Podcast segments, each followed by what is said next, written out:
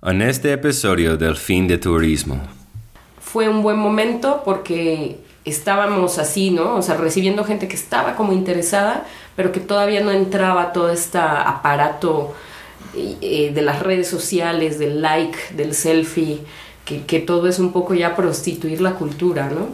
Entonces, este, teníamos lo mejor de dos mundos, pero después yo siento, conforme fue el boom de Oaxaca, sí empezó a llegar gente como con más interés, pero yo sí diría que era como por un porno cultural, ¿no? O sea, venían de, ay, sí, con el sombrero y como cumpliendo todas las cuotas culturales de Oaxaca, pero con un afán totalmente narcisista, ¿no? Ególatra, este, los medios, los likes, y que creo que es lo que está pasando ahorita, ¿no? Bienvenidos y bienvenidas al fin del turismo, temporada 2, México. Durante la primera temporada que está disponible en inglés en las principales plataformas de podcasts, amigos y amigas y extraños y extrañas en todo México se comunicaron conmigo y me pidieron conversaciones sobre lo que está sucediendo en México. Con episodios tanto en español como en inglés hemos cumplido. Los episodios tocaron diversos temas que incluyen la gentrificación, la deforestación, y el cambio climático, el desplazamiento, el turismo espiritual y psicodélico, el ecoturismo y el turismo comunitario, la hospitalidad y la interculturalidad, la industria en sí y el lugar de los trabajadores en ella. Hablamos con activistas, académicos, narradores y trabajadores para averiguar qué está sucediendo detrás de escena y qué podemos hacer al respecto. La temporada 2 está dedicada a nuestro difunto amigo y mentor Gustavo Esteva, abuelo, sabio y cofundador de la Universidad de la Tierra, Oaxaca, México. Estos episodios han sido planeados y organizados en colaboración con nuestros compañeros y compañeras de la Unitierra Oaxaca. Son despachos de la resistencia. En este episodio nos acompañamos unos compas de Oaxaca. María Itaca y Sergio Yeo Beltrán. María nació y creció en Oaxaca. Es licenciada en Letras y Literatura Inglesa por la UNAM y cuenta con una especialidad en traducción. Tras varios años de haber trabajado en proyectos turísticos, actualmente trabaja de manera independiente y ofrece servicios especializados de investigación, consultoría y traducción a investigadores y profesionales de diversas áreas, con el fin de darles una visión auténtica y respetuosa de las culturas y los lugares a los que se aproximan. Sergio Beltrán Arruti, mejor conocido como Yeo, nació y se crió en la Ciudad de México. Se mudó a Oaxaca en 1997 para apoyar y aprender de las comunidades indígenas. Sergio es cofundador de la Universidad de la Tierra Oaxaca y de Herramientas para el Buen Vivir, AC. En 2010 formó parte del equipo pionero del arte de organizar conversaciones significativas en español, mejor conocido como The Art of Hosting, y ha organizado múltiples encuentros interculturales en todo el mundo utilizando estas herramientas para el diálogo. Juntos y juntas platicamos de la invasión de turistas expatriados post pandemia, las consecuencias de la gentrificación en Oaxaca, la sequía acá, la idea de viajeros o turistas, el lavado ecológico de la industria turística y la McDonaldización del turismo. Luego seguimos con temas de cultivar versus consumir cultura, la solidaridad obrera en la industria turística de Oaxaca, que caridad no es solidaridad, y trayendo un base de filosofía a través de la industria de turismo. Hace como cinco años, un amigo mío mencionó una estadística que en el centro histórico de Oaxaca, el 85% de la economía estaba relacionada con el turismo. Desde entonces, el turismo no ha hecho más que intensificarse en este lugar como en muchos otros, operando como la industria más grande del mundo. Ahora, lo que esto significa es que la mayoría de las personas que trabajan en el centro histórico están trabajando en actividades relacionadas con el turismo.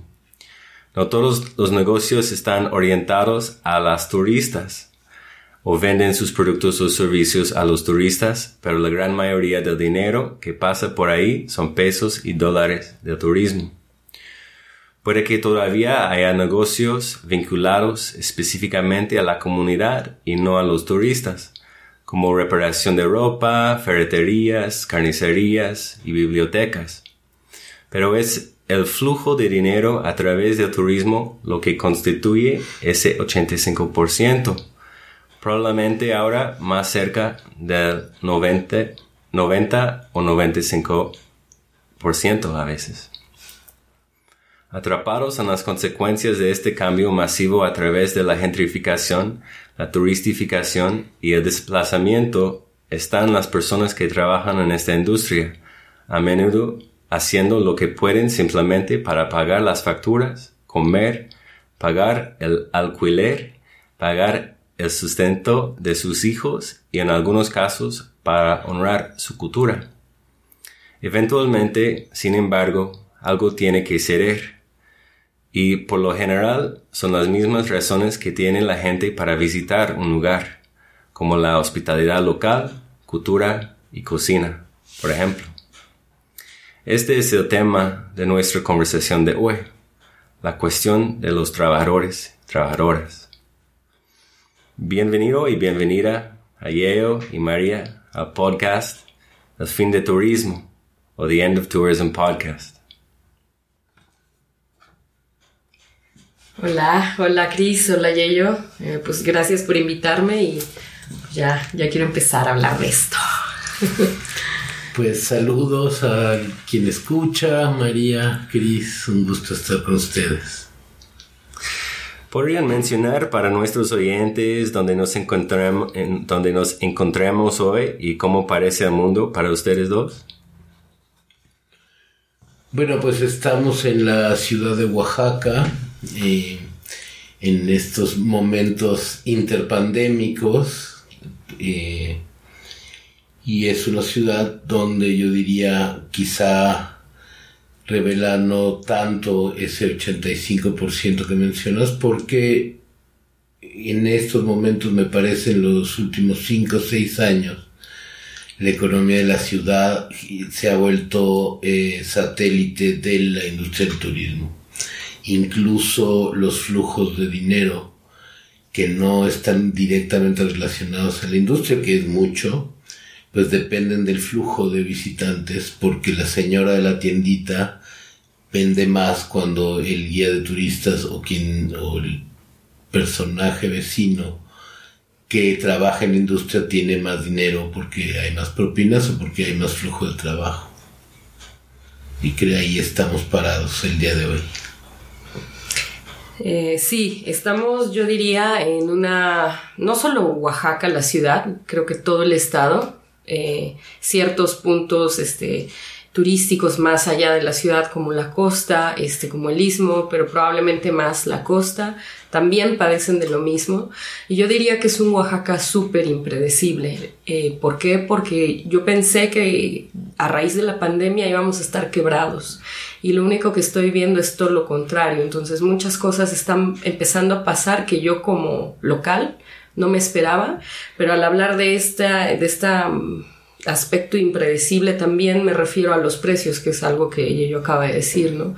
A veces hay mucha, este, eh, como que no sabes bien cuánto te van a cobrar las cosas, ¿no? De repente vas a comprar algo y, y hay tanta gente de otras partes viniendo que de repente sientes que a ti misma o mismo o misme te tocan este también un poco esto, ¿no? estar adivinándole. Y, creo que eso es también a, eso me refiero, ¿no? sabemos qué va a pasar en mm. muchos sentidos. Mm, pues gracias a ustedes. Este, me gustaría como tomar un paso hacia atrás. Em, porque pues si tú has pasado como más o menos 30 años aquí en Oaxaca y María más. Em, Y pues los tres hemos trabajado en la industria del turismo durante muchos años. Y mi pregunta entonces es, ¿cuáles son los cambios más notables que han visto en la ciudad como resultado del turismo en su vida y tiempo aquí? Bueno, 25 años, no, no, mm. no 30, pero, pero sí la mitad de mi vida he habitado esta ciudad. Y bueno, los cambios son muchos, empezando por em, el aumento en la población. Eh, no solamente de los que venimos de fuera del estado de Oaxaca, sino también una concentración, como pasa en el resto del mundo, de, población rural que se convierte en población urbana o periurbana. Eso ha traído como mucha evidencia del colapso de la infraestructura de la ciudad, eh, sobre todo en la parte del centro de la ciudad, tiene una infraestructura colonial diseñada para carretas y caballos y pues estamos eh, por, por arriba de los 50 mil vehículos circulando diariamente, ¿no? Mm. Y el agua y todos los servicios en general urbanos pues están colapsados en esta ciudad y se, y se agudiza en las zonas menos eh, visibles de la urbe porque los recursos que llegan malos y escasos se concentran en las zonas de servicios turísticos, por supuesto, ¿no? Mm. Em, y bueno, y lo más visible por estar a la moda es hablar de la gentrificación, la con un doble impacto en estos tiempos post-pandémicos de una inflación mundial creciente, por otros factores diferentes a la, a la pandemia o al incremento del turismo y por otro lado también el aumento del teletrabajo. Entonces yo creo que no solamente, o sea, el flujo de gente no solamente está relacionado a la industria del turismo, sino en estos momentos está también relacionada al pues un cambio en la manera de trabajar en el mundo que permite a gente de la metrópoli en el norte, eh, sea Europa, Estados Unidos, Canadá, poder venir a habitar desde aquí, trabajar a distancia, con una diferencia de precios que le impacta a su favor, o sea, la gente viene aquí a vivir a Oaxaca para ahorrar, pero que impacta negativamente los precios para quienes eh, ganamos en tarifa nacional, pongámoslo así, ¿no? Que aunque también tienen un aumento porque aumenta la demanda de los servicios, nunca alcanza para cubrir este pues elevo, eh, elevación en el costo de la vida. Por ahí lo pondría. Y también un cambio muy importante siento en el paisaje periurbano, ¿no? O sea, uno de verdad salía de la ciudad y en 10 minutos estabas en medio del campo o el bosque y cada vez eh, eh, la naturaleza, el bosque, el afuera queda más lejos. Mm. Sí, estoy, estoy de acuerdo. Creo que para mí ha sido, siento quizá más drástico, más dramático el cambio porque yo nací aquí. Entonces lo he visto como mis recuerdos de niña, de muy niña, están en ese Oaxaca, ¿no? Que ahora de repente ya, ya no logro encontrar, ¿no? Ya tienes que andar escudriñando las esquinas de algunos barrios del centro para sentirte como en ese entonces, ¿no? Este, creo que alguno de los cambios más fuertes que al menos a mí me han impactado más es arquitectónicamente, ¿no? Este, yo crecí eh, mis primeros siete años de vida en el centro histórico, entonces tengo este recuerdo de Santo Domingo todavía con las rejas del atrio, este, de, todas estas calles que ahora ya, ya pues, que, que, que, ya son, este, pues, llenas de negocios, pero que antes eran casonas, unas casas que ahorita es un hotel, no voy a decir el nombre, pero que antes era una casa de, era una tienda de abarrotes preciosa de estas de, de los, este, todo de madera, ¿no? Y, como de estas antiguas, como de tendajón de pueblo, que ya no existen, ¿no? Entonces, eh, de repente lucho por, por tratar de encontrar mi infancia y mi niñez en calles que ya no están, pero sí están, ¿no? Mm. O sea, geográficamente siguen ahí, pero de alguna manera, arquitectónicamente no. estamos plagados de terrazas que yo creo amenazan también las estructuras de las casas porque son casas muy viejas de adobe. Entonces, este, se vive mucho eso, como también decía yo, ¿no? Está eh, también el cambio alrededor de la ciudad es bastante drástico. Yo recuerdo cuando iba a Sachila a jugar, Oaxaca no es una ciudad que tenga parques, lo cual falta, y que ahorita están eh, priorizando construir plazas, hoteles, cafés, etcétera, en vez de parques, ¿no? Que creo que nos, nos caería muy bien, sobre todo ahora con el cambio climático. Pero este, supongo que antes no era tan necesario porque en cinco minutos ya estabas en campo abierto, ¿no? Yo recuerdo que ibas a Sachila y eran estos campos de este pasto rosa, que ahora vas y hay el montón de, eh, pues no sé, pues muchas construcciones que no están acabadas, eh, tiendas de autoservicio, o sea, como un paisaje totalmente alterado, ¿no? Y, este, y también, pues lo, que decía hace rato que se me había ido la palabra, eh, en cuanto a los precios, hay mucha especulación, ¿no? Entonces, esa es la palabra exacta, eh, especulación, porque de repente, pues, yo también tenía que las amigas de mi abuela que vivían pues en ciertas zonas que ahora ya, ya es hotel, ya vendieron, ya se están yendo y cada vez esto empezó en el centro, pero se está este, yendo, o sea, se está esparciendo, entonces ya cada vez menos personas viven en las partes como eh, históricas de Oaxaca y todo se está volviendo muy frío, ¿no? O sea, es un Airbnb, en realidad no hay nadie, todo el mundo entra y sale.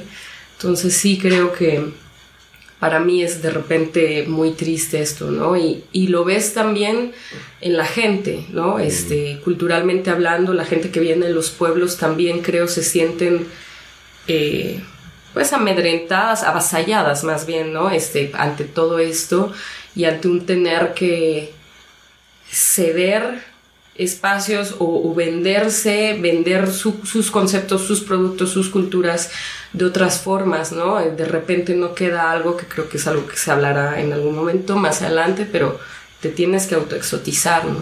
Mm. Entonces tu forma de, de, entenderte como local también se transforma y eso obviamente impacta en la vibra de la ciudad, en, en cosas como conciertos, este, ya, ya, ya, le van haciendo un giro más este, de marketing, ¿no? Que en, ya no es cultural, entonces para mí sí, de repente es muy triste, ¿no? Ciertas calles de Oaxaca las camino con mucha melancolía. Mm, un poco abordando en esto que decía María, conocí hace poco un joven oaxaqueño que para él la ciudad de Oaxaca terminaba en la estación de ferrocarril. Decía yo nunca paso del ex marquesado porque hasta pamear te cobran, ¿no? Este, hasta para ir a orinar hay que pagar y entonces sí se va, va, hay toda quizá una nueva generación de oaxaqueños donde el centro histórico y los referentes culturales de las generaciones pasadas ya son un punto de, comercialización ya es como ajeno ¿no? a, la, cultura. De todas formas, creo que eh, para mí el impacto más fuerte lo veo en estas zonas conurbadas que, que hablaba María, estos pastizales de, de Sachila pues tenían también un sentido y alimentaban ganado y había un comercio suburbano bastante autónomo que ha desaparecido. La gente de los pueblos pues ya no tiene oficios donde desempeñarse en la... Un poco a propósito también, promovido desde el mismo gobierno y en, este impulso del turismo y de llenar de manos baratas eh, la industria, pues gente campesina y a veces hasta con, los medios, ¿no? Con la tierra y con, con el saber de cómo trabajar de otra manera, pues si lo que promueves son las becas para ir a estudiar administración de empresas turísticas o, y hay una academia donde te enseñan a doblar, las toallas como cisnes en cada esquina,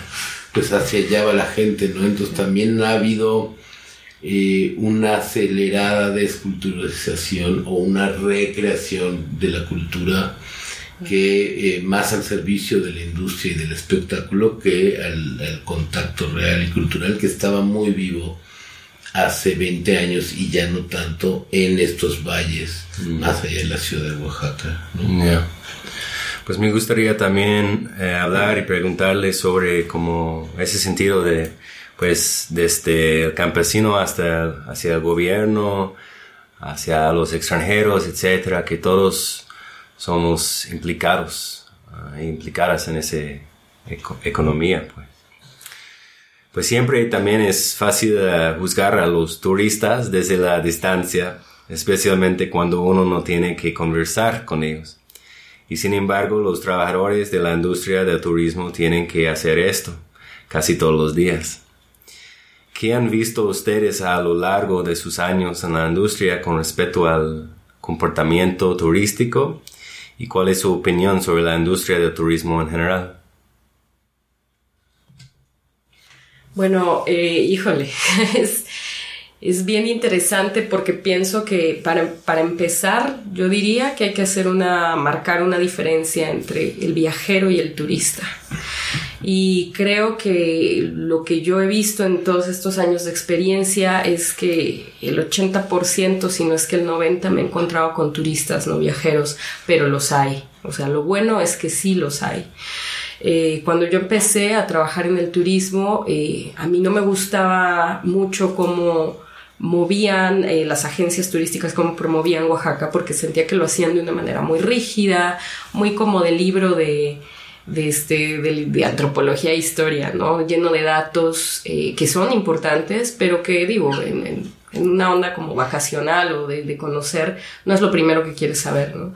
Entonces eh, yo empecé por mi cuenta y empecé pues a, promoverme, ahora sí que empecé el freelanceo cuando era, no era mainstream, ¿no? Este, entonces eh, me llegaba gente que pues ya de entrada pues aventarse, yo empecé a los 23 años, ahora tengo 36, entonces este pues sí, ya son casi, casi 15 años. Eh, entonces, este, pues una, una guía, 23 años, pues, la verdad es que sí me dieron un voto de confianza, ¿no? Yo ahorita no sé si, bueno, no, sí confiaría en un guía de 23 años, pero tienes tus dudas, ¿no? No tienes tanta experiencia. Entonces, a mí en lo personal me tocaba gente como un poco más abierta, pero también me tocaba gente que yo sentía que tenía que convencer que mi cultura valía la pena que si los llevaba a comer algo era de no me voy a morir si tomo esta agua, mm. que, que, tenían estas ideas preconcebidas que también las recomendaciones de los gobiernos y, y, los medios en sus países y también, bueno, obviamente nuestros gobiernos no ayudan, les, les nutren, ¿no? Entonces era gente que sentía yo que les tenías que romper como muchos esquemas y, y como trabajador eh, de, de, tu lado es un, es un proceso duro, ¿no? O sea, viajar siempre es duro, pero el que, el que recibe a las personas sí tiene como que lidiar con muchas de estas cosas, ¿no? Romper paradigmas de los otros y obviamente hay gente que no se deja que se siente agredida. Entonces, estos turistas son los que quieren que la cultura vaya hacia ellos. Mm. No, no van hacia la cultura. Eh, conforme fueron pasando los años, específicamente yo creo a raíz de más o menos 2015, que Oaxaca empezó a tener este boom gastronómico, empezó a transformarse un poquito, ¿no? Entonces ya venía gente que tenía más interés en la comida, que tenía menos miedo de comer cosas diferentes, de tomar tejate, de, de estaban más abiertos, ¿no? Pero todavía tenían sus dudas, ¿no? Creo que ese inter entre en este momento eh, eh, yo diría entre 2000 y 2020, 2015, la mitad, fue un buen momento porque estábamos así, ¿no? O sea, recibiendo gente que estaba como interesada, pero que todavía no entraba todo este aparato eh, de las redes sociales, del like, del selfie, que, que, todo es un poco ya prostituir la cultura, ¿no? Entonces, este, teníamos lo mejor de dos mundos, pero después yo siento, conforme fue el, el boom de Oaxaca, sí empezó a llegar gente como con más interés, pero yo sí diría que era como por un porno cultural, ¿no? O sea, venían de, ay, sí, con el sombrero y como cumpliendo todas las cuotas culturales de Oaxaca, pero con un afán totalmente narcisista, ¿no? Ególatra, este, los medios, los likes, y que creo que es lo que está pasando ahorita, ¿no? Tenemos gente que sí quiere un turismo más consciente, pero en el Inter eh, que, que, traen esta onda New Age también, ¿no? Eh, que Pachamama y esto, pero en el Inter no terminan por comprender, ¿no? Siempre tienen una mentalidad bastante extractivista, bastante, pues, la, famosa apropiación cultural, ¿no? Entonces yo creo que el turismo como tal no ha cambiado, pero también, volviendo a los viajeros, creo que, que, la ventaja es que este boom de Oaxaca también ha, traído un aumento en, viajeros, aunque siguen siendo muy pocos. Mm. Yo creo que bueno, eh, me encanta esta distinción entre turista y viajero y yo diría y, otros eh, seres móviles. Creo que el mundo, en el mundo nos movemos de muchas maneras por muchas razones y eso de alguna manera también impacta eh, el contacto con lo otro. Es, es muy difícil en este mundo de hoy pues no saber de lo otro que está más allá de las fronteras, ¿no? Aunque nunca salgas de tu ciudad, por ejemplo. Em, pero dentro del turismo también hay, yo diría, muchas categorías y quizá el, gran error de la industria ha sido querer em, en lo que yo llamo la McDonaldización de la industria, ¿no? O sea, en algún momento la industria se dio cuenta que eh, lo que la gente cada vez estaba haciendo cuando vacacionaba, cuando hacía turismo, era consumir experiencias. Entonces, pues, ¿cuál es el mejor modelo? El, peor producto al menor costo con la máxima ganancia a un precio exorbitante, ¿no? Y los ponemos en cajitas bonitas y eso pero en Oaxaca, uno, esa industria llegó tarde, cuando ya Oaxaca era un punto de atractivo. Y lo, yo, igual que María, pues mi, mi, trabajo en, el sector ha sido desde los freelance.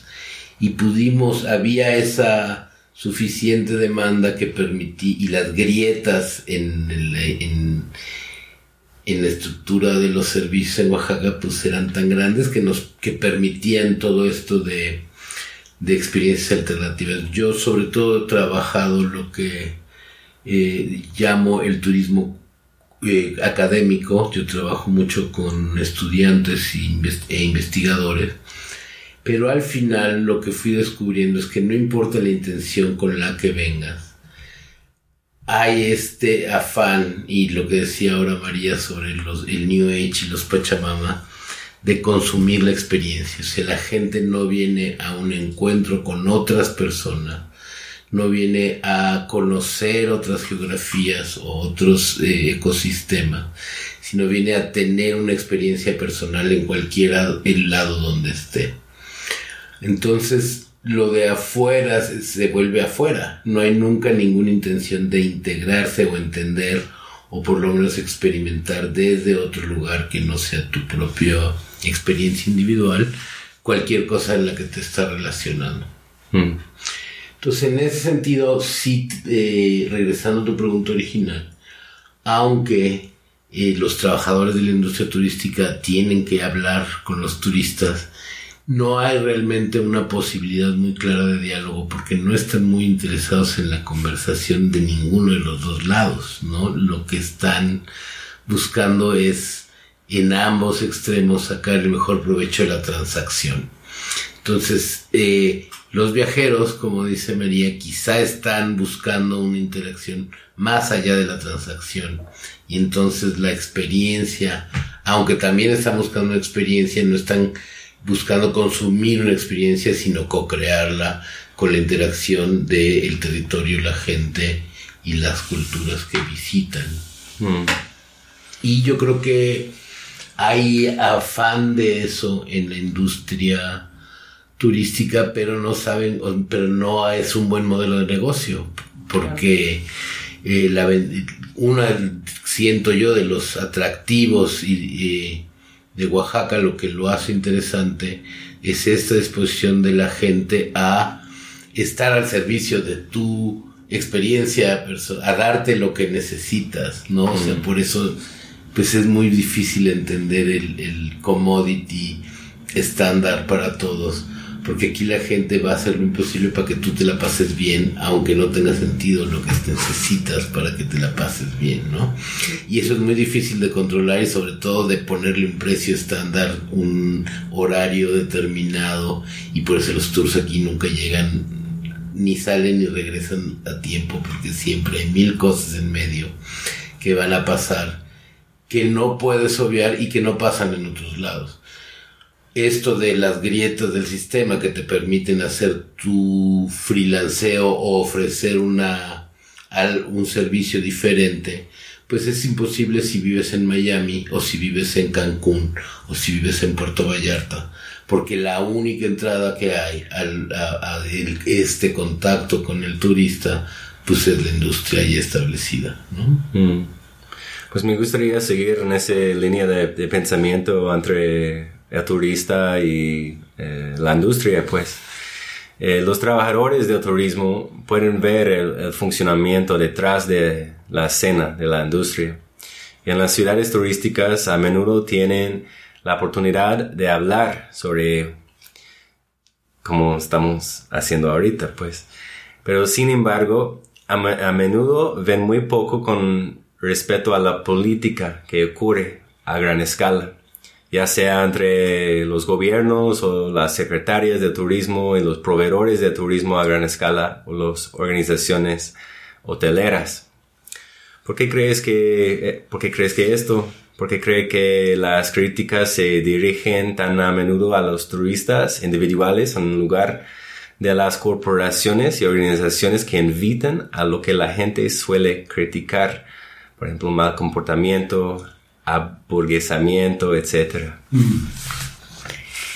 Híjole, está, está buena tu, pregunta porque sí, es verdad, o sea, eh, eh, siempre es más fácil irse sobre la gente móvil, muchas veces porque es, viene y va, ¿no? Entonces, pues no pesa tanto dejar por ahí una crítica, siempre hay como un temor al gobierno, pero también yo siento que hay siempre como ya no contamos con él, ¿no? Al menos yo creo, probablemente ella yo estará de acuerdo, pero cuando eres freelance, justamente lo haces porque ya estás desencantado de, la industria, del gobierno, entonces no, ni, te pasa, ¿no? Mm. Yo me atrevería a decir que también creo que culturalmente, eh, como personas, ¿no? Este, no somos lo suficientemente irreverentes, ¿no? O sea, la cultura mexicana en particular, no tendemos a no criticar abiertamente. A lo mejor estamos ya adoctrinados porque pues, de tanto madrazo, ¿verdad? En el gobierno y todo, pues ya, ya no sabes, ¿no? Pero creo que algo que yo siento y es lo que he aprendido este, en estos años, yo, yo dije, yo lo que quiero hacer es un turismo como adaptado a, las, a lo que los otros quieren conocer. Entonces siempre les decía, bueno, a ver qué quieren conocer, ¿no? Entonces me dicen, no, pues es que los textiles, y yo un poco les ponía ciertos, bueno, sí, pero si vas ahí no vas a tomar fotos. Entonces es un poco atreverse y, como decía yo, a veces unos los, los quieren hacer felices a toda costa, ¿no? Yo creo que podemos atrevernos a, a ser un poco irreverentes. En inglés la palabra es perfecta, ser unapologetic, ¿no? No pensar en disculparnos por hacer esto y decir, no, a ver, espérate, está, está chido lo que quieres hacer, pero no, se va a poder. Si vas a hacer, tienes que dejar, este, no sé, algo más, no sé, ¿no? Como provocar. No está mm. mal provocar de mm. repente, ¿no? O sea, si el arte provoca, ¿por qué el turismo no, no? ¿Por qué viajar más que el turismo mm. eh, no provoca, ¿no? Entonces creo que, eh, obviamente, pues si hablamos de la industria, ellos su prioridad es el dinero. Y, y obviamente piensan, tienen esta idea que a lo mejor si se atreven igual y, y, se, dan cuenta que igual y si provocan a alguien no van a perder el cliente, ¿no? Yo creo que es, no se ha logrado romper esa barrera y pues yo la he roto varias veces y, y ha sido efectiva, ¿no? Si logras, si ves cuando empiezas una experiencia con alguien que, que están como como medio hostiles o medio que les dices cosas o llegan a un lugar y no los reciben como ellos creen y, y notas la tensión. Pero cuando se van, si hay un, una transformación, ¿no? Yo creo que esa es la cosa, ¿no? Se ha pensado el turismo como algo totalmente unilateral y debería de ser este retro, o sea, retroalimentación, ¿no? Mm. El que llega deja algo y el que, eh, el que está también adquiere algo, ¿no? Porque también es eso, aprender a decir, oye, pues está bien que ofrezcas tal cosa y que seas como muy duro en tus reglas, pero igual y, no sé, puedes ser más flexible, pero siempre dentro de, del respeto a la cultura, ¿no? Pero creo que se puede, se puede transformar y es lo que a veces no nos atrevemos, yo diría. Bueno, yo pienso, Chris, que sale, que tu pregunta está planteada desde una premisa falsa, porque justamente lo que no pasa en la industria del turismo es que la fuerza de trabajo tiene mucha idea ni mucho interés en cómo se opera la industria. Porque es una industria muy precaria, de trabajo muy precaria, con un mm. turnover y con un cambio de, de, de staff muy frecuente y porque sinceramente nadie tiene como vocación ni sueño en la vida ser guía de turistas o trabajar de mesero para el restaurante del hotel, ¿no? Sí, o sea, son trabajos que son muy cambiantes y estás buscando el que paga mejor cuando estás en esa carrera loca, ¿no? Claro. Y la salida también, cuando estás trabajando en, muy rápidamente, cuando estás trabajando en el turismo a gran escala, lo que estás buscando es cómo me salgo de aquí lo más rápido posible con el mejor provecho que pueda hacer. Mm. Entonces no hay, no está ese interés en eso y la industria misma en esto que ya, que, ya comenté de la McDonaldización de la, de los servicios, em, pues no permite que haya ahí. Quizá debe ser el grupo de trabajadores formales con menos eh, prestaciones sociales en todo el país, seguramente. No, no, no es un dato que tengo cierto, pero, pero vaya, son, es gente que tiene un contrato formal y que en gran porcentaje no tiene seguro social. O, no, o tienen contratos de seis meses, un año. Nadie crea antigüedad en el hotel o, en, eh, o manejando la van de los turistas. Y tal no es porque lo que hace María y platica con tanta pasión, en realidad no es turismo. María es una promotora cultural, una, este, pues una antropóloga social, aunque no tenga ese título. Y su interés es otro, es la promoción, la preservación y la interacción con la cultura local, que está muy lejos de lo que la industria puede ni siquiera ver, ¿no? Mm. Entonces, este intercambio entre quien llega y recibe, pues ya es otra cosa, ya no es turismo, ya es una un diálogo cultural, una, una experiencia de, de vida, de transformación de vida. O sea, el turista no viene a que le cambie la vida, viene a hacer lo que no puede hacer porque está muy ocupado trabajando para ganarse la vida, ¿no? Entonces da lo mismo. Y ese es el éxito, por ejemplo, de los solo inclusives, ¿no? Mm. O sea, yo llego a un lugar donde voy a encerrar y no importa si está en medio de un desierto, pues ahí están Las Vegas, ¿no?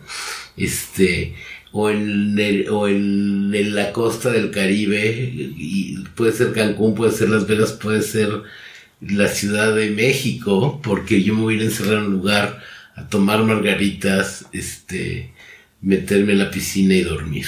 No necesito nada de lo que está en el exterior.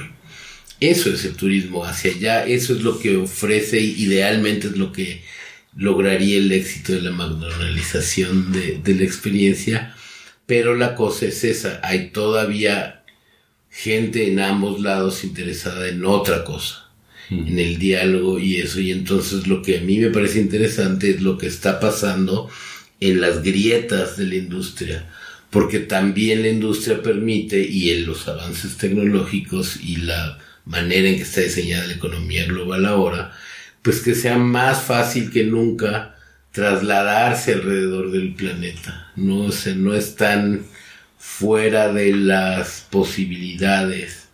O sea, es muy difícil, era muy difícil hace 100 años eh, o, muy restringida la cantidad de personas que podían soñar con visitar la India, por ejemplo.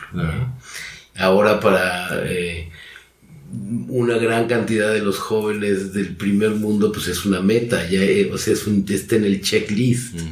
Y cada vez más el intercambio sur-sur también se posibilita en esas grietas de, pues me agarro un boleto barato y me lanzo a la aventura a conocer otra gente, no a, no a turistear en, en, en, otro país. Eh, ahí me gustaría agregar a lo que está diciendo Yello, porque sí es, es verdad, ¿no? Creo que, creo que mi trabajo sí se acerca más a la antropología social, pero al decir esto me prendió así como, me, iluminé, ¿no? Y dije, ¿sabes qué? Es que yo creo que la, a la industria turística, o sea, yo habla de justamente este all inclusive, ¿no?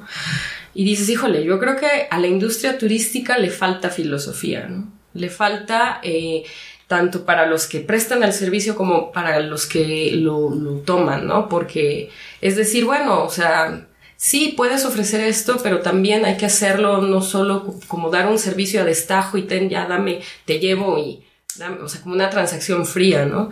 Creo que si hubiera, y ahí sí le falla, no sé si al gobierno o a la industria, yo creo a ambos, tanto privada como pública, este, el, hacer ver a la gente, ¿no? Que, se puede tener ese trabajo, pero que también puede haber algo que es intangible, que no es una ganancia como tal, este, que, no lo haces por la ganancia, ¿no?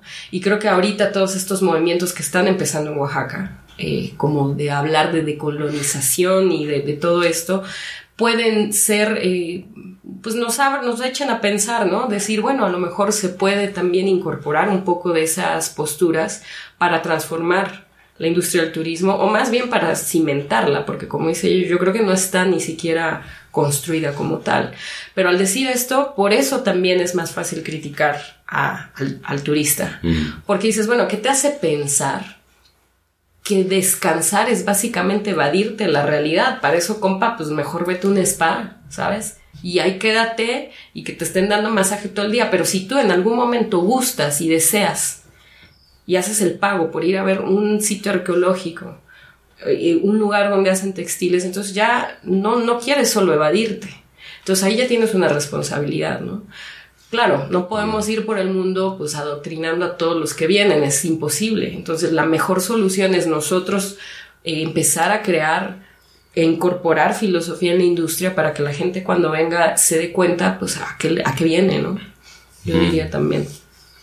Ya pues sí hay lugares como Hawái, creo que es lo más famoso, eh, que hay gente allá, locales, nativos, nativas, que han hecho como tours, supongo, diríamos tours, eh, decoloniales, ¿no? Que van buscando como las historias desconocidas, olvidadas del lugar, eh, de, sus islas y compartiéndose, compartiéndolos las con eh, los turistas. Y yo creo que, ah, ah, o sea, atrás de eso hay como una manera de, pues no solo enseñar a la gente de lo que existe abajo, lo que existe invisiblemente en el lugar, pero también dándose como una razón para buscar esa historia o esas historias en sus propios lugares y luchar adecuadamente. Eh, otra posibilidad es eh, de construir redes de, hospitalidad entre, entre ellos. Eh, por ejemplo, gente que son nativos, eh, locales indígenas de Hawái y la gente de Estados Unidos, o sea, el continente. Y ver cómo se pueden este, ocupar de redes para, para profundizar sus, sus luchas. ¿no? Y las maneras de cómo se pueden eh, profundizar también sus, sus eh, amistades, sus relaciones de largo plazo, ¿no? Eso es parte de la problema generalmente con el turismo que la gente no, nunca se quedan suficientemente tiempo para entender lo que hay allá y también de su propia consecuencia en el lugar. Pues me gustaría también eh, volver a algo que mencionaste tú y yo, como de ese parte de la vida trabajador dentro de una economía turística, eh, que tiene que ver con los tiempos de la gente, la temporalidad y las temporadas. Pues en México el turismo obviamente es un gran negocio eh, hay muchas personas eh, que viajan para trabajar en lugares como Cancún, Playa del Carmen, Puerto Escondido, Puerto Vallarta, Mazatlán, etc. Pero al igual que las personas que vienen de visita al trabajo suele ser estacional. Ya no son los cambios de clima aunque eso tiene algo que ver, sino el flujo de visitantes a un lugar lo que determina la vida de locales y trabajadores, que creen que le hace esto a las personas cuyas vidas comienzan a girar en torno a los horarios de los extranjeros o turistas. Pues hay dos, dos formas de ver esto, ¿no? Lo primero es eso, que sí, efectivamente, al ser una una industria estacional, pues hay más el flujo de gente no solo, y el impacto en los servicios urbanos no solo es provocado por los turistas a los que culpamos, sino también por pues la mano de obra que importamos para atender ese turismo, ¿no? Em, eso es, es, un modelo que ha funcionado así desde el siglo XX, ¿no? Muy claramente. Em, y que no le veo ninguna intención de cambiar. Pero lo que ha pasado, y ahora que mencionabas Hawái lo recordé, es que sí ha habido en algunos lugares, y en Italia hay varios ejemplos de esto, donde las zonas suburbanas, que es lo que empezamos diciendo en esta conversación, que se están viendo impactadas y absorbidas por la, la condena de volverse los centros de miseria donde, se tira la caquita de la gran ciudad eh, turística han aprovechado para también estacionalmente generar productos para nutrir esa industria em, de, del turismo. Las piñas en Hawái, si le estudias un poquito la historia, pues, se volvieron como un producto muy nacional porque eh, eran un elemento esencial para hacer algunos cócteles y para servirle el desayuno al turista y por eso empezó a hacerse una un producto agrícola popular eh, por ahí. Entonces también creo que lo estacional es algo que ya se está complicando más, ya no solo es el flujo de turistas, hablaba al principio de esta pues ola de gente, de trabajadores a distancia que vienen aquí, pero seguramente cuando tengan lo suficiente para irse a Tailandia, pues se irán a, poder pagar un poco más porque ya ahorraron viviendo en México y de ahí se irán moviendo hasta que seguramente regresen a la bahía de donde todos partieron en San Francisco. ¿no? Em, entonces yo más que pelearnos con los o, tratar de influir cambios que no parece que van a venir en el sistema, siento que la salida está por ver eh, regreso a las grietas. ¿Qué sí podemos hacer con lo que hay? ¿No? O sea, y cómo lo vamos desenganchando ahí. Fue una sorpresa eh, y, ampliamente comentada entre los proveedores de servicios turísticos.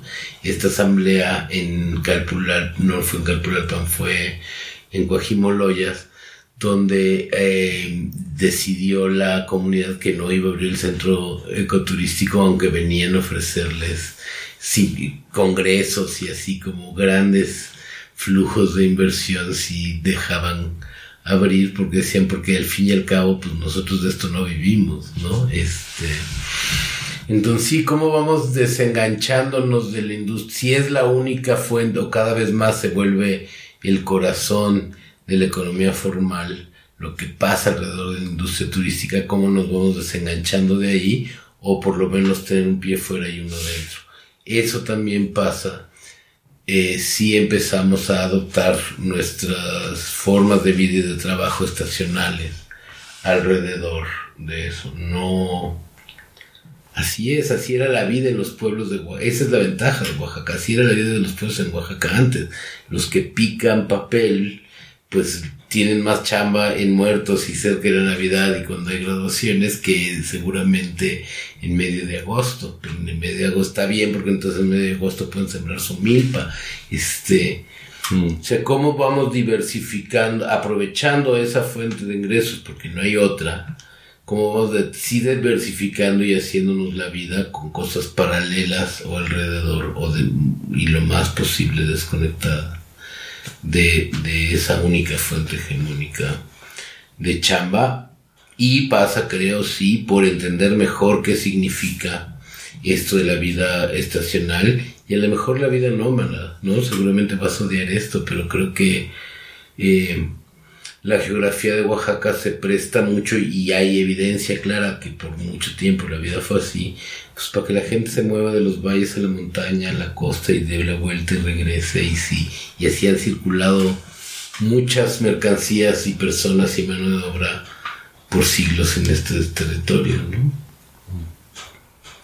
Yo algo que he notado mucho es al hablar de esta, este, o sea, de cómo las estaciones y los ritmos de los turistas influyen, es que últimamente que me he movido un poco justamente por Oaxaca y en mismo, en la misma ciudad, noto que ya, ya eso está desapareciendo también, se está diluyendo, ya sientes que es temporada alta todo el año. Mm. Eh, lo he notado. Obviamente sí hay puntos más altos, ¿no? Como yo creo muertos este año va a ser una locura, tanto de extranjeros como en locales, porque llevamos dos años medio encerrados. Entonces, nosotros ya queremos fiesta por nuestros muertos, por todas las crisis emocionales que han pasado y los que están fuera, pues yo creo también, ¿no? Eh, pero en general yo siento que Oaxaca, eh, también en la costa, ya no hay, antes era muy marcado. Tú sabías que ahorita en julio vienen los turistas nacionales, ¿no? Y que en otoño los que, ahora sí que las aves migratorias, los surfers, eh, y, los, y, y mucha gente del norte vienen huyendo del frío y vienen aquí a, pasar. Entonces, Puerto y Puerto Escondido y, Oaxaca se llena por Día de Muertos porque el torneo de surf, pero ahorita yo siento que ya hasta eso se está diluyendo, o sea, ya está tan saturado, por eso creo que lo que dice Yello como tratar de diversificarse y siempre pensar que no hay una o segunda opción, ¿no? Sino una nueva, una tercera vía que tenemos que crear de cero, ¿no? Y ahorita que hablabas de Hawái me acordé mucho y creo que puede ser un buen ejemplo de cómo se puede crear de cero con lo que hay. Porque es decir, sí, es una, es una este, industria en donde la gente pues un poco trabaja con cierta desesperación, ¿no? Lo que decía ellos, o sea, saca la chamba y, y pues buen manejo y pinches horas así súper extenuantes, pero pues es para sacar la chamba y ya tres días de descanso, ¿no? Es, una, es un trabajo muy agotador porque es como que te exprime por cinco días y después ya no hay nada. Mm. Pero creo que eso también es una respuesta a la, apatía del gobierno de, ofrecer otras opciones, de ofrecer una mejor educación, una postura a tu trabajo, a exigir derechos. Y, me acordé mucho de una vez un amigo en el DF me, me, dijo que él iba a empezar, era pues broma, ¿no? Pero, pero ahora pienso que es muy buena idea, que iba a empezar a dar sus tours marxistas. Entonces yo le dije, a ver, pero ¿cómo es el tour marxista? ¿no? Entonces dice, no, güey, pues mira, primero los meto al metro en hora pico. ¿no? Que está así, pero lleno de gente y, pero ¿por qué está así? Bueno, pues lo que pasa es que la fuerza, la, la, mano de obra trabajadora tiene que vivir así, no hay una infraestructura, entonces darles como una dosis de realidad, ¿no? Luego dice, llegamos al centro y empiezo a darles un tour, pues bien chido, acá por Bellas Artes y todo acá como muy palaciego y muy bonito, decir, ¿quién es el arquitecto? No, Vamos a hablar de los albañiles. Ellos fueron los que construyeron Bellas Artes, ¿no? No vamos a hablar de un solo nombre. Vamos a hablar de, quién fue la mano de obra. Y les voy a decir nombres, pues que a lo mejor ni son ciertos, pero vamos a ponerle identidades a esta gente, ¿no? Que, que todo lo que hizo. Vamos ahora a la catedral, ¿no?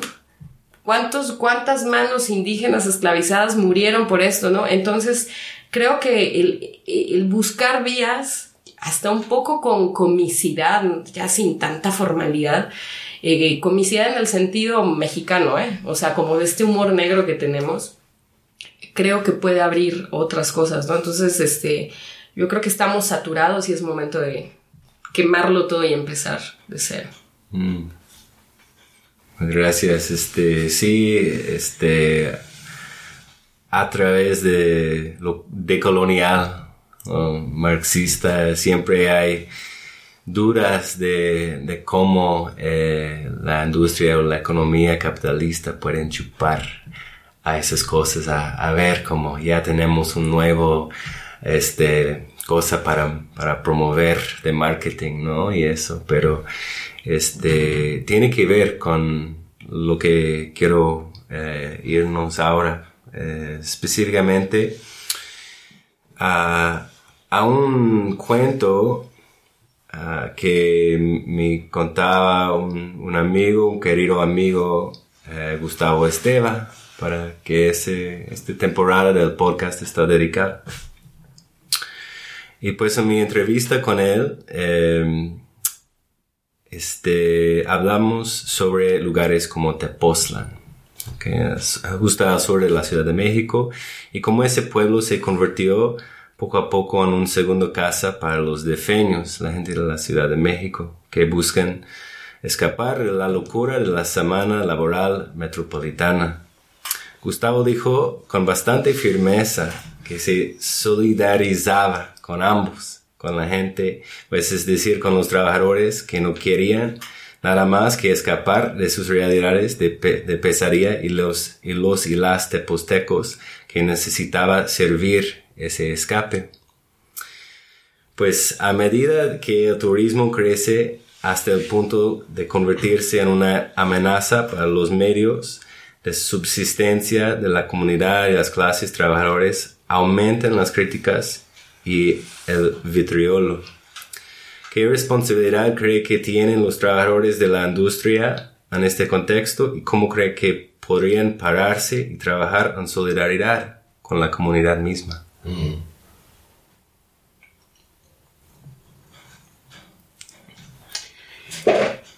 Bueno, primero esta imagen que el queridísimo Gustavo, como sabe Gustavo fue mi mentor y gran amigo, eh, ya no es tan, eh, ya no aplica tanto la realidad actual, siento. Esta idea de la casa de fin de semana muy chilanga, ¿no?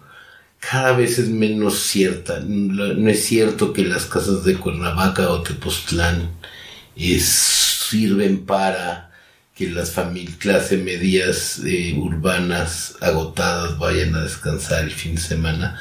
Primero porque hace como 20 años la gente dejó de ir del DF a Cuernavaca o a Tepoztlán porque pasaban más tiempo en la carretera por el tráfico del que estaban huyendo porque se, se iba a congestionar la vía de acceso que en Tepoztlán, no en Cuernavaca. Y lo que ha pasado ahí es, uno, este primer fenómeno, que no era tanto de, de, de trabajo a distancia, sino de una cercanía suficiente para que fuera del oro a pico, fuera viable viajar, sobre todo si laborabas en el sur de la Ciudad de México, de Tepoztlán o de Cuernavaca a México, ir y venir. Y lo que fue creando fue una nueva clase de habitante, de, sobre todo en Tepoztlán, de gente que ya vive ahí, ya hace su vida cotidiana y todo, y a lo mejor es el que se va el fin de semana, y porque puede, la gente local, local no puede. Em, pero que ya no está, pero que ya no consume ni demanda como turista. Al contrario, es el que va a buscar al mercado eso trae una inflación inmediata en la pequeña industria local. Eh, que pasó aquí, tenemos nuestro propio ejemplo en los Etlas, ¿no? Si uno va a San Agustín y pregunta dónde compraba antes la gente la masa de, para las tortillas y pues ni la compraban, ¿no? Cada quien tenía su milpa para sacar su masa y ahora hay colas para comprar masa y hay escasez de masa y cada vez más más seca. Lo mismo siento que eh, eso a gran escala fue lo que pasó en Tepoztlán. Y lo que se creó ahí ahora es una sociedad urbana que vive en lo rural, muy inútil porque no tienen los medios ni los conocimientos para vivir del lugar donde están habitando y tampoco tienen el arraigo y el, y, el apego de eso, entonces vienen cosas muy locas como empezar a tratar de reproducir la vida urbana en los pueblos, por ejemplo, ¿no? En los 90 era muy común en Guanajuato o en Michoacán, había unas discotecas, y uno porque había el dinero del narco, pero sobre todo porque la gente quería eh, vivir como en la ciudad, ¿no? Entonces era absurdo pueblitos en medio de la nada con un elevador para un piso o escaleras eléctricas, cosas así.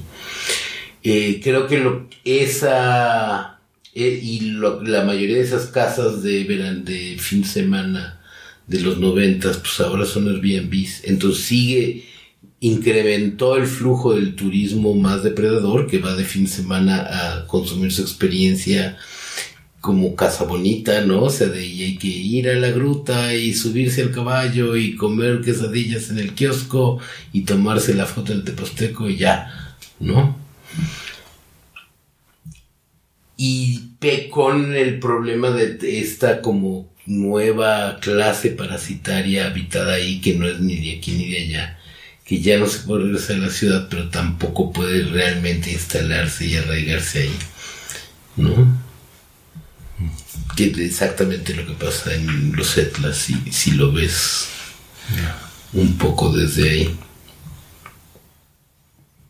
Y me solidarizo con ambos de todas formas porque, pues sí, está, está difícil ver cómo se escoger un lugar para huyendo del deterioro y darte cuenta que tú, tú eres la causa de esos deterioros. Sí, es, creo que sí es este difícil, ¿no? darte cuenta de repente que te has convertido te has convertido en todo lo que juras destruir casi casi, ¿no? Este, de repente sí es creo que precisamente el tema de turismo siempre es ese, ¿no?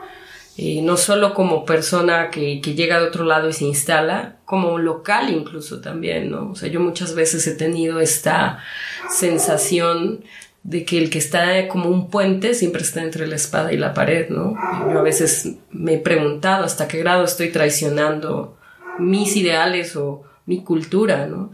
Entonces creo que siempre es, yo diría que la respuesta es ya sea que vengas de otro lado, como pasa con los chilangos en Tepoztlán o en Etla o en Guayapan, que ya está empezando en Guayapan también, eh, o en algunos, este, incluso en algunos pueblos de la sierra, eh, en San José el Pacífico, ¿no? Este, San Mateo Riondo, todo esto, es justamente tener conciencia, ¿no? Hacer las preguntas indicadas y decir, bueno, a veces todos estamos, no, hay ni, no hay, no hay, negros ni blancos, no somos todos buenos ni todos malos, ¿no? Y tratar siempre como de, de, pues, conectar un poco y quizá no una ayuda así a gran escala y el cambio, o sea, sería un poco utópico, ¿no?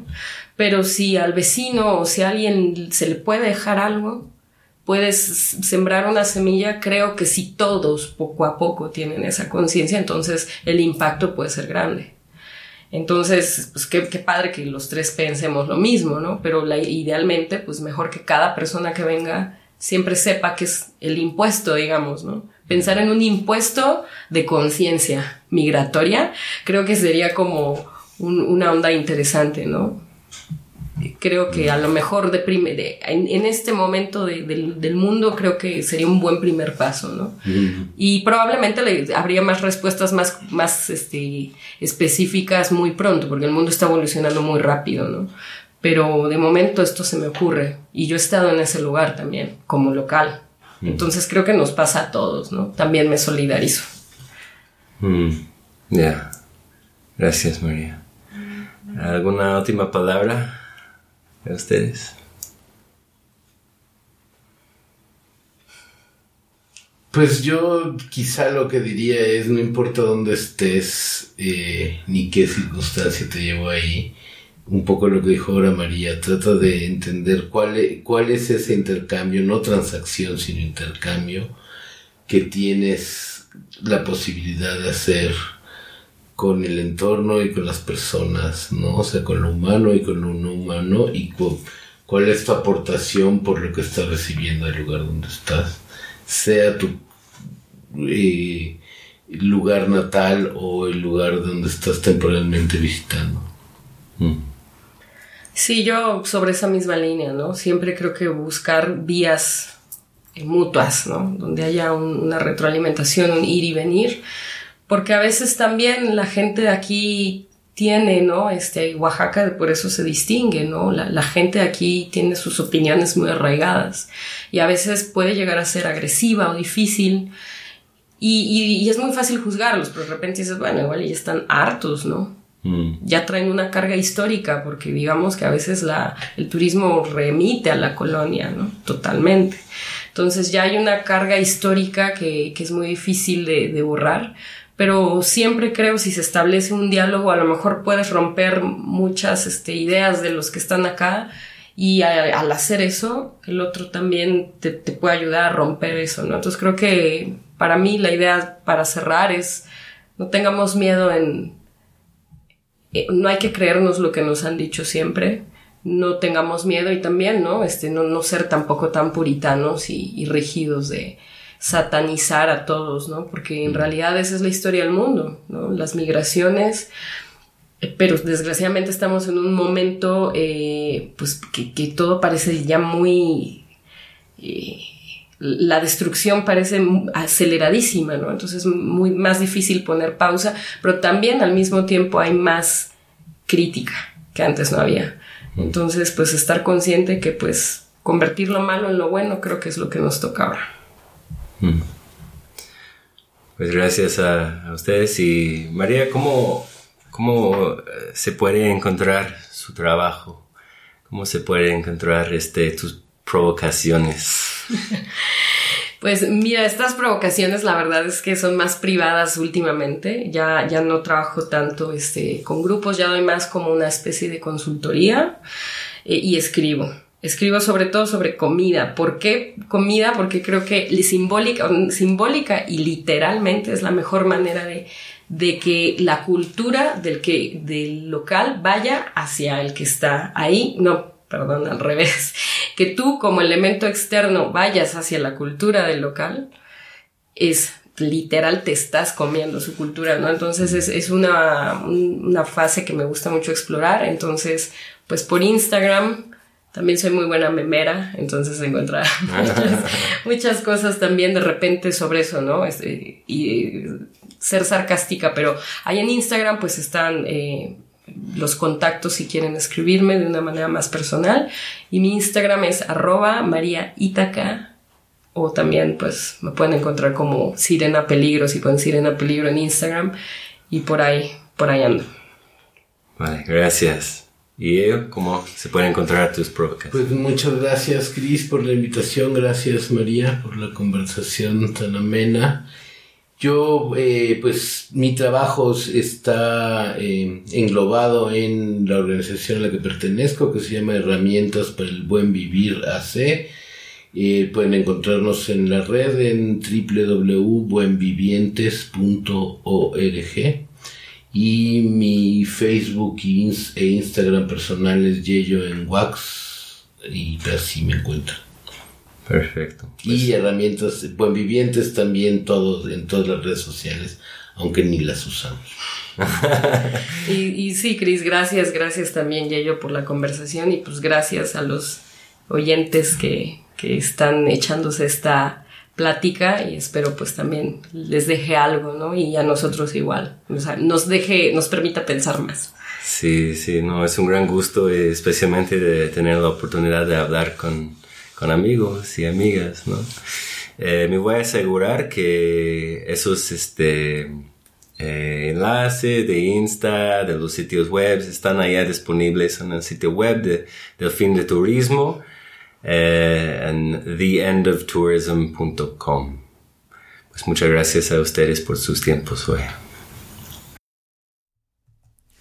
Gracias a todos y todas por escuchar The End of Tourism Podcast. Si quieren ser los primeros y primeras para saber de nuevos episodios y ensayos, haga clic y suscribirse en Apple Podcasts, Spotify o cualquier plataforma de podcasts importantes y síganos en las redes sociales a través del identificador The End of Tourism.